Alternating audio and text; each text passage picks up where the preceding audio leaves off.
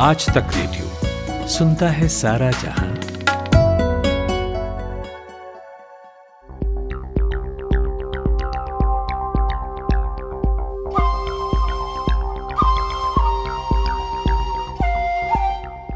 पश्चिम बंगाल में अगले साल विधानसभा का चुनाव होना है और हर चुनाव से पहले नज़र आता है चुनावी खींचतान वैसे तो अमूमन यह राजनीतिक होता है, लेकिन बंगाल में यह प्रशासन को छूता हुआ दिख रहा है। यह पहला मौका नहीं है जब पश्चिम बंगाल और केंद्र सरकार अफसरों को लेकर आमने सामने है। और चुनाव से पहले यह अफसरी सियासत आखिर क्यों हो रही है? नमस्कार, मैं हूँ ऋतुराज और प्रभाष दत्ता हैं हमारे साथ। इस पूरी खींचतान पर इनकी नज़र है तो इस पॉडकास्ट में समझेंगे पश्चिम बंगाल के राजनीतिक खींचतान में अफसर क्यों पिसते नज़र आ रहे हैं। तो प्रभाष जी, स्वागत है आपका। शुक्रिया ऋतुराज। सर, हम जिस विषय पर बात करेंगे इस पॉडकास्ट में, वो कोई पहला मामला नहीं है। बात करेंगे पुराने मामलों पर और उसके टाइमिंग पर भी।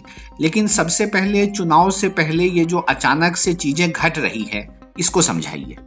देखिए, बंगाल की राजनीति एक बार फिर से ऐसा लग रहा है कि एक मोड़ पे और इसका अंदाज़ा आप ऐसे लगाएँ कि इसके पहले पिछले 50-60 सालों में बंगाल की राजनीति जब जब किसी इन्फ्लेक्शन पॉइंट पे आई है, वहाँ वायलेंस बहुत देखा गया है और वहाँ जो टकराव है राजनीतिक पार्टियों में, वो बहुत तीखा रहा है और वो ग्रास रूट्स लेवल से लेके उनकी पार्टी के शीर्ष नेतृत्व तक बहुत तीखी बयानबाजी होती रही है।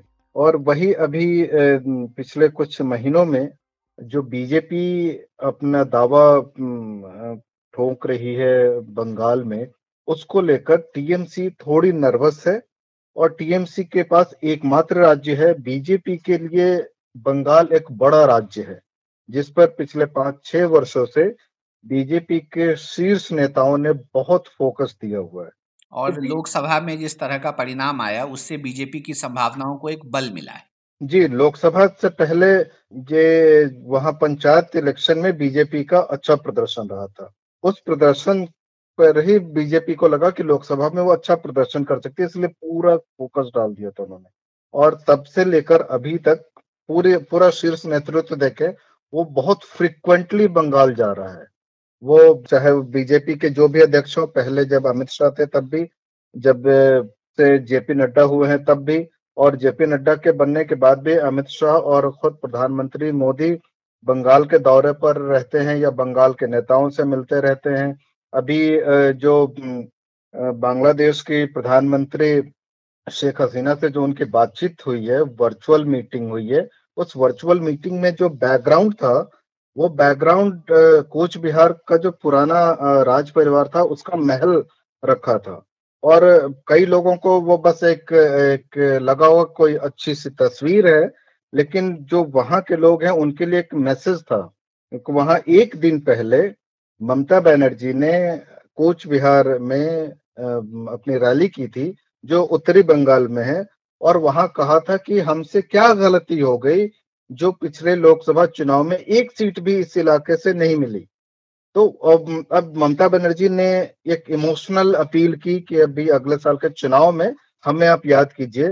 तो उसका जवाब नरेंद्र मोदी ने दिया बैकग्राउंड में, जो कूच बिहार राज परिवार का राजबारी कहते हैं उसको राजबारी को वहाँ बैकग्राउंड में डाल के। वो एक मैसेज था और उन्होंने शुरुआत भी बांग्ला में की जब नमस्कार के ग्रीटिंग्स दी उनको, शेख हसीना को।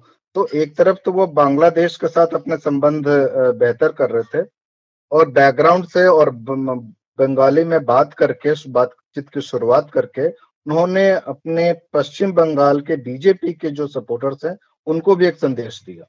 ठीक है। लौटते हैं, फिर अभी करंट इशू पे, जिस पे हम लोग बात कर रहे हैं।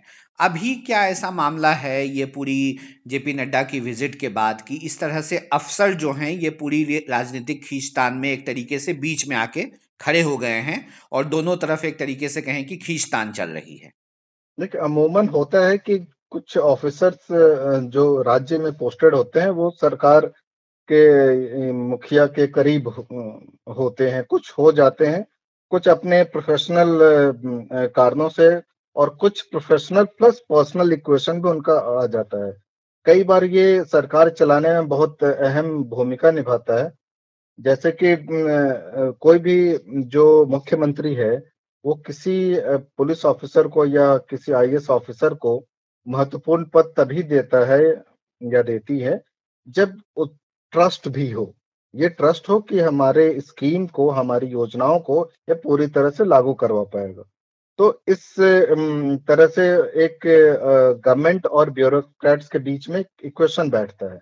ये ज़रूरी है हमारे संवैधानिक ढांचे में भी, जिस तरह से हमारी सरकार और लेजिस्लेचर का जो स्कीम है, उसके सही तरह से काम करने के लिए। लेकिन इसमें कई बार ऐसा हो जाता है कि जो ऑफिसर्स हैं या जो सरकारें हैं, मुख्यमंत्री या मंत्री हैं, वो एक दूसरे पर कुछ ज़्यादा निर्भर हो जाते हैं लॉयलिस्ट हो जाते हैं। ये जो लॉयलिस्ट है, होना है लॉयल होना, ये कई बार राजनीति का कारण बन जाता है। अभी इस केस में क्या हुआ है कि तीन ऑफिसर्स हैं जिनको लेकर केंद्र सरकार ने एक ऑर्डर दिया है। एक ऑर्डर नहीं, किया है? राज्य सरकार से कहा है कि उनको वापस दे दें हमें सेंट्रल डिप्यूटेशन के लिए। ये वही तीन आईपीएस ऑफिसर्स हैं जिनको एमएचए ने होम मिनिस्ट्री ने बुलाया था दिल्ली, कहा था कि आप आइए और जो जेपी नड्डा का 10 दिसंबर का दौरा था, जब उनके कॉन्वॉय पर पत्थर फेंके गए कंक्रीट के वो टुकड़े फेंके गए और जो गाड़ी का शीशा टूटा और फिर वो पत्थर भी, जिसका वीडियो आया था तो उस, ये एक सिक्योरिटी ब्रीच है।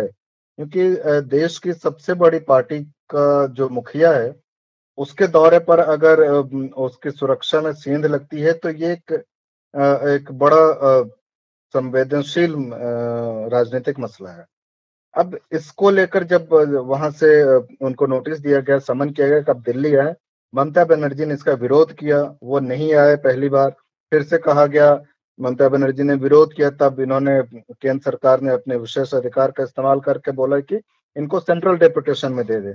और ये जो तीनों ऑफिसर्स हैं, इनके बारे में एक राय है कि ये ममता बनर्जी के करीबी ऑफिसर्स हैं और शायद इस वजह से जो सिक्योरिटी में चूक हुई या ध्यान नहीं दिया गया तो ये एक बीजेपी के भीतर एक समझ है कि चूँकि ये ममता बनर्जी की पार्टी के करीब हैं तो ये पूरी तरह से सिक्योरिटी पर मुस्तैद ना होकर, क्योंकि अगर होते तो शायद ये संदेश देते टीएमसी को कि वो बीजेपी के साथ भी खड़े हैं और ऐसा नहीं चाहते। ये एक बीजेपी के भीतर जो लोग हैं, उनका एक ये मत बन रहा है और इस वजह से ये मत सरकार तक भी है और उनको रिकॉल करने की बात कही गई। उसको लेकर ही सारा विवाद है फ़िलहाल। अब हम आगे बात करेंगे कि ये कोई पहली दफ़ा नहीं है पश्चिम बंगाल में जब किसी अफसर को लेकर राज्य और सेंटर के बीच में जो है एक तरह की खींचतान है पहले भी ऐसा देखा गया है। लेकिन उससे पहले हम बात करना चाहेंगे जिन अधिकारियों के बारे में ये चर्चाएँ हैं या जिसे समन किया गया है। राजीव मिश्रा हैं एक। सबसे पहले इनके बारे में जानेंगे। इनका इनका क्या कि बीजेपी इनसे कुछ पिछले दो सालों से नाराज़ है। थोड़ी सी नाराज़गी है। उसकी वजह एक प्रधानमंत्री नरेंद्र मोदी का एक एक कार्यक्रम हुआ था मिदनापुर में। उस मिदनापुर ज़िले में कृषि कल्याण संदेश करके एक आउटरीच प्रोग्राम था। वो उसमें किसानों के साथ बातचीत, उनके मुद्दे और इन इन सबको लेकर। वहाँ एक दुर्घटना हुई थी। दुर्घटना ये हुई कि एक टेंट वहाँ उस पूरे जो कार्यक्रम का था, एक हिस्सा गिर गया और उसमें बहुत लोगों को चोटें आई थी अखबारों में आया कि करीब पचास लोगों को चोटें आई। तो उसको लेकर एक सेंट्रल टीम गई थी, जो इस बात की जाँच करे कि क्या सिक्योरिटी में कोई लापरवाही हुई, कोई चूक हुई, कोई अरेंजमेंट में कमी रह गई। ये इसलिए भी अहम हो जाता है। ये आम, ये प्रोटोकॉल है कि अगर प्रधानमंत्री का दौरा कहीं होता है, वहाँ कोई किस तरह की घटना, दुर्घटना हो जाती है तो एक सेंट्रल टीम जाती है जो पूरा ब्यौरा लेती है, जाँच करती है, क्योंकि तो देश का प्रधानमंत्री की सुरक्षा एक अहम बहु, और बहुत संवेदनशील विषय है। तो उस टीम ने दौरा करने के बाद वहाँ बातचीत करके और उस ऑफिसर से या सिक्योरिटी इंजामों का फिर से देखकर एग्जामिन किया तो ये पाया कि बहुत से, वहाँ जहाँ टेंट गिरा कुछ कमी रह गई थी जिसको उन्होंने ग्रे एरिया कह के रिपोर्ट सबमिट की। बीजेपी तब से थोड़ी नाराज़ है कि ये इन्होंने क्यों ऐसा किया? और राजीव मिश्रा का उस वक्त भी उनकी छवि थी कि ममता बनर्जी के करीबी हैं। और इनका एक वीडियो भी वायरल हुआ है। हाँ बाद में मिदनापुर में ही जब ममता बनर्जी ने एक पिछले साल एक कार्यक्रम किया जो इनफॉर्मल मीटिंग थे पुलिस ऑफिसर्स के साथ ममता बनर्जी की उसमें कई सारे लोग थे जहाँ जिनको ममता बनर्जी ने केक वेक कुछ खिलाया था। उसमें से राजीव मिश्रा एक ऐसे थे जिन्होंने वहाँ जाके उन ममता बनर्जी के पाँव छुए थे। ये आ, कोई व्यक्तिगत निष्ठा हो तो आप कर लें वो घर में आने जाने पर लेकिन एक पुलिस ऑफिसर के तौर पर एक सार्वजनिक कार्यक्रम में जहाँ बहुत से लोग हैं, वहाँ पैर छूने को लेकर आपत्ति जताई गई। बीजेपी के अब कई नेता उस वीडियो को शेयर भी कर रहे हैं और कह रहे हैं कि ये इनकी लॉयल्टी दिखाता है ममता बनर्जी के प्रति, न कि सरकार के प्रति। ममता बनर्जी एक राजनीतिक व्यक्ति हैं और सरकार जो है एक संवैधानिक अस्तित्व है। एक एंटिटी है जो जो कॉन्स्टिट्यूशनल एंटिटी है। दोनों में ये भेद है और बीजेपी कह रही है कि इस भेद को राजीव मिश्रा ने मिटा दिया है। वो टीएमसी के कार्डर की तरह काम करने लगे हैं।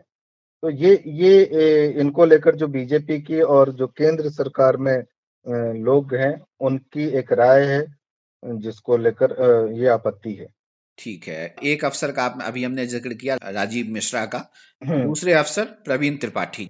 इनके बारे में ये राय है कि ये भी ये इनके जो भतीजे हैं ममता बनर्जी के, अभिषेक बैनर्जी, जो डायमंड हार्बर से एमपी भी हैं, उनके बहुत करीबी समझे जाते हैं और उनकी पोस्टिंग वही है। कुछ समय पहले याद होगा, अखबारों में आया कि विजय वर्गीय कैलाश विजय वर्गीय जो बीजेपी के बंगाल इंचार्ज हैं, उन पर और मुकुल राय, जो पहले टीएमसी में थे, अब बीजेपी में है, इन पर कुछ चार्जेस लगाए गए थे और जिसको लेकर बीजेपी ने कहा कि फॉल्स चार्जेस है। और प्रवीण त्रिपाठी को इसके लिए वो दोषी मानते हैं। जो तीसरे है इसमें, जो तीसरा नाम है उनको लेकर भी है कि वो अभिषेक बैनर्जी के बहुत करीबी हैं और इस वजह से इन्होंने और ये तीनों जो ऑफिसर्स हैं, इन तीनों के जिम्मे था उस इलाके की सुरक्षा, जहाँ जेपी नड्डा जा रहे थे। तो इस वजह से इन तीनों से नाराज़गी और इन तीनों को वापस बुलाया गया है ये भोलानाथ पांडे राजीव मिश्रा जो साउथ बंगाल के आईजी हैं और प्रवीण कुमार त्रिपाठी जो डीआईजी हैं प्रेसिडेंसी रेंज के वो उस इलाके ठीक है भोलानाथ पांडे का भी आपने ज़िक्र कर दिया डायमंड हार्बर के एसपी हैं वो। SP hmm, level hmm, hmm. के अधिकारी से क्या नाराज़गी है? वो तो एक ज़िले का है। नहीं ये इसमें नाराज़गी की जो बात है ये एक परसेप्शन इनका है कि राजनीतिक तौर पर ये उनके करीब करीब हो गए जो सरकार को सर्व करने के बजाय पॉलिटिकल पार्टी को सर्व करें ऐसा बीजेपी के लोगों का कहना है। और ये जो सिक्योरिटी ब्रीच का जो मामला था जेपी नड्डा का, इस जिस इलाके में हुआ, वहाँ इन तीनों की जवाबदेही बनती है। उसमें एसपी लेवल पे भोलानाथ पांडे डीआईजी लेवल पर प्रवीण त्रिपाठी और आईजी लेवल पर राजीव मिश्रा। कहते तो हैं कि ऊपर से लेके नीचे तक लाइन हाजिर कर दे हाँ हाँ हाँ बिल्कुल और इनको ही बुलाया था ठीक उन्होंने।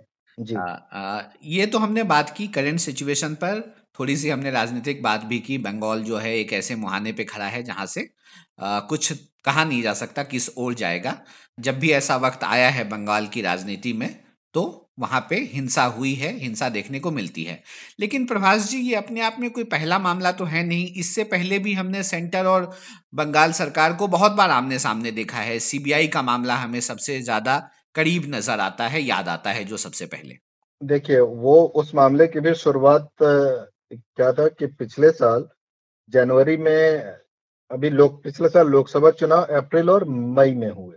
जो बीजेपी वाली एनडीए जो गठबंधन है, उस गठबंधन के खिलाफ एक तीसरा मोर्चा बनाने की बहुत बहुत ज़बरदस्त कोशिश हो रही थी। एक क्योंकि बहुत सारे लोगों का मानना था अपोजिशन में कि कांग्रेस बीजेपी को टक्कर देने की स्थिति में फ़िलहाल नहीं है, क्योंकि ऑर्गेनाइजेशनल स्ट्रेंथ को मैच नहीं करती है।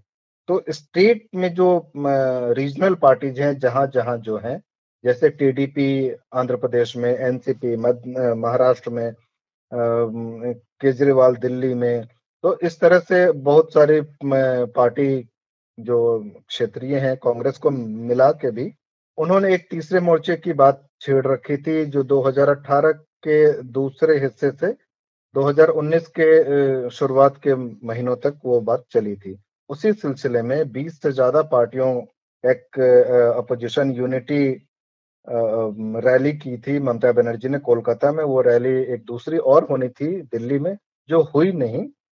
तो उसमें 20 से ज़्यादा पार्टी के नेता आए थे। वहाँ कुछ ऑफिसर्स गए थे चार पाँच जो वहाँ धरने पर भी, धरना जो स्थल था, वहाँ गए और बैठे भी थे।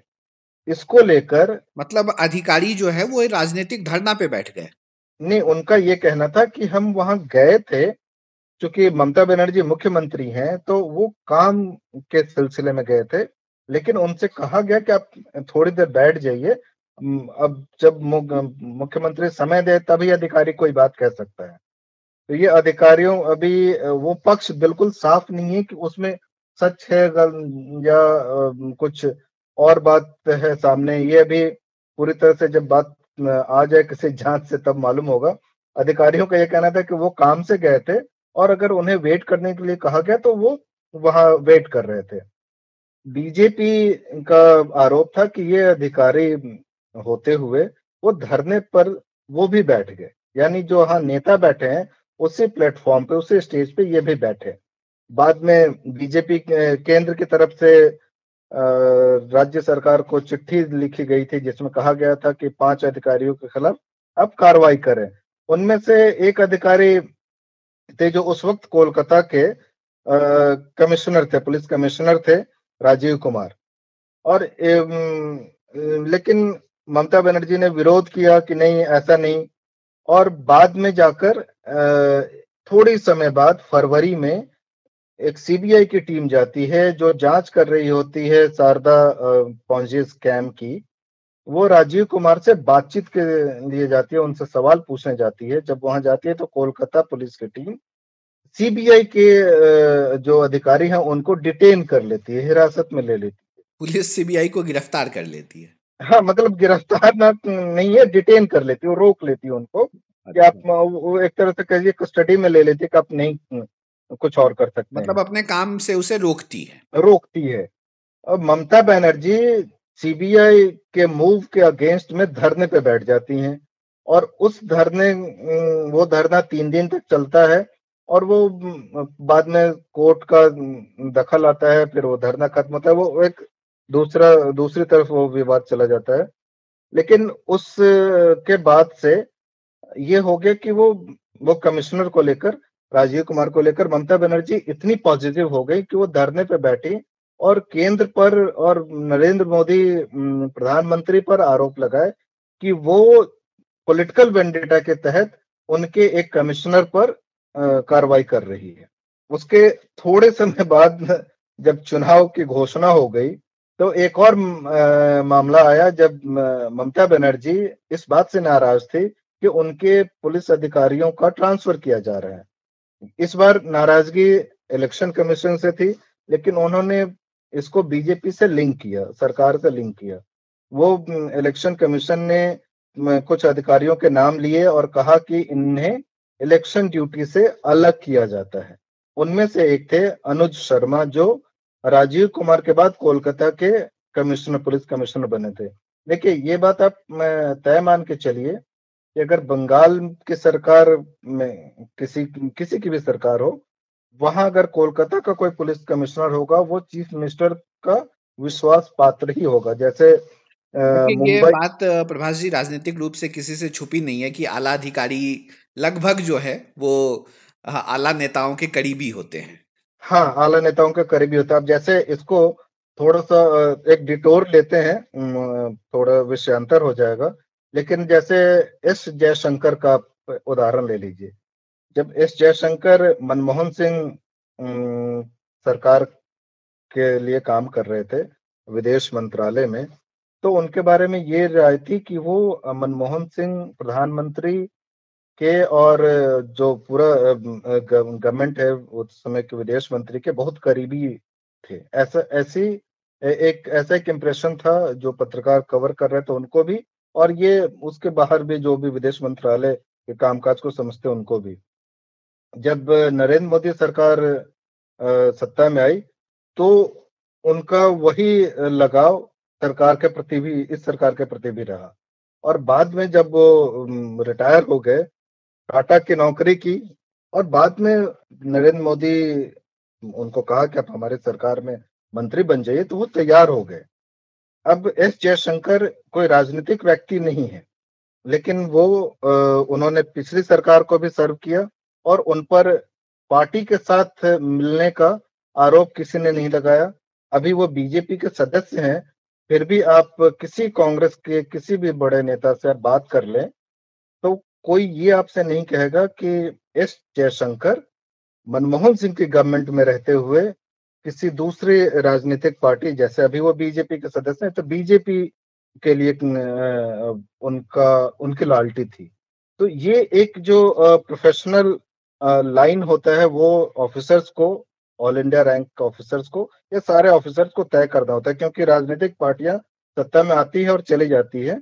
सरकार को सारे ऑफिसर सर्व करते हैं। ये कई बार हमने देखा है कि राज्यों में उतना संतुलन रह नहीं पाता। बिहार चुनाव से पहले आपने देखा होगा डीजीपी थे उनके साथ उन्होंने क्या किया? उन्होंने एक बार पहले भी इस्तीफा दिया था इस बार फिर इस्तीफा दिया।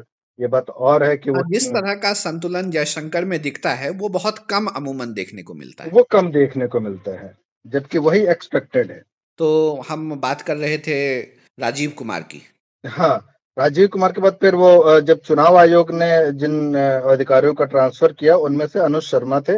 जो राजीव कुमार के बाद बने थे कोलकाता के कमिश्नर। तो ममता बनर्जी ने तब भी विरोध जताया था और उन्होंने अपनी जो चिट्ठी लिखी थी चुनाव आयोग को, उसमें लिखा था कि ये जो फैसला है चुनाव आयोग का, ये मोदी सरकार के बिहेस्ट पे किया गया फैसला है और ये बीजेपी के हित का फैसला है, बीजेपी की तरफ़ से किया गया फैसला है। ये ये एक आरोप था उनका, यानी चुनाव की घोषणा के बाद सारा जो प्रशासन की जवाबदेही होती है, वो चुनाव आयोग के प्रति होती है। चुनाव आयोग ही बॉस की तरह काम करता है। उस वक्त भी ममता बनर्जी अपने कुछ ऑफिसर्स के तबादले और उन्हें इलेक्शन ड्यूटी से बाहर किए जाने को लेकर बहुत नाराज़ थी और उन्होंने केंद्र पर हमला हमला किया था बहुत तनाव का माहौल बन गया था। तो ये ये है बंगाल में ममता बनर्जी के अभी नौ साल या लगभग दस साल के शासन में ये एक चीज़ हमें देखने को मिली है कि उनके कुछ पसंदीदा ऑफिसर्स हैं जिनको लेके वो बहुत पॉजिटिव है और यही वजह है कि बीजेपी जो बंगाल में अगली सरकार बनाने को लेकर जी तोड़ कोशिश कर रही है, उससे लगता है कि ये जो ऑफिसर्स हैं, ये सरकार को नहीं, टीएमसी पार्टी को सर्व कर रहे ठीक है।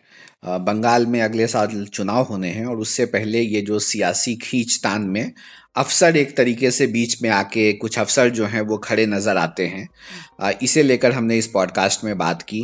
अभी चुनाव में थोड़ा समय है। ये मामला जो है और आगे बढ़ सकता है या इस तरह के मामले और देखने को मिल सकते हैं तो हम उस पर भी बात करेंगे। साथ साथ बंगाल की राजनीति में जो कुछ घटेगा हम उस पर भी बात करेंगे। शुक्रिया प्रभास जी अपना समय देने के लिए इस पॉडकास्ट के लिए। शुक्रिया ऋतराज। कैसा लगा आपको हमारा यह पॉडकास्ट कोई सुझाव हो या कोई शिकायत तो लिख भेजिए हमें। हमारा ईमेल पता वही है radio at Aaj Tak dot com शुक्रिया।